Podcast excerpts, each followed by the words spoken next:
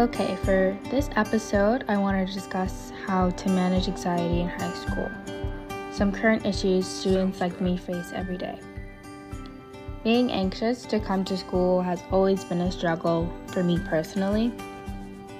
The small things, such as picking an outfit. Teenagers in almost all generations want to try and fit the latest fashion trend. I myself do this every morning for the most part. It's never been a major issue because I enjoy shopping and dressing nicely. Someone perhaps who comes from a family with very little money cannot afford trendy clothing. People definitely judge you based on what you wear. If it's not a person talking to their friends saying, oh my god, look what he or she's wearing, they will judge you in their head.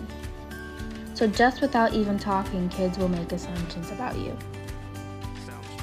So, when I bring up anxiety, we know there's several different types. What I'm referring to is social anxiety. In my generation, socializing has definitely been a weak point due to phones and social media. I think it's a fair argument that people text more to their friends than face to face talking. The reason I wanted to bring it up into discussion is because of our social skills diminishing after quarantine.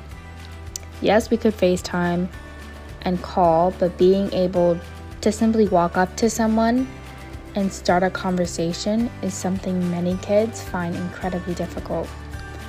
Sometimes I even catch myself getting nervous to walk up to someone, even if I'm best friends with the person. And I did some research on some websites. It states over 90% of college students have experienced negative mental health symptoms due to the pandemic. Nearly half of students struggle with isolation anxiety, and lack of focus. Students have also found it difficult to participate in online classes and complete homework. Obviously, this is not an issue that has a clear solution, nor am I the one to solve it. I simply believe it is something that should be taken seriously and talked about in school. We should raise awareness, and this should be taken into serious consideration when dealing with how we are performing academically. The reason I wanted to bring the topic of being anxious to come back to school and socialize is to allow students just like me feel like they're not alone when they have feelings of anxiety. It is also to allow adults to understand their student or child's perspective on these types of things. Thank you for listening to this episode of The Daily Chomp. Make sure to listen tomorrow for Cole's episode.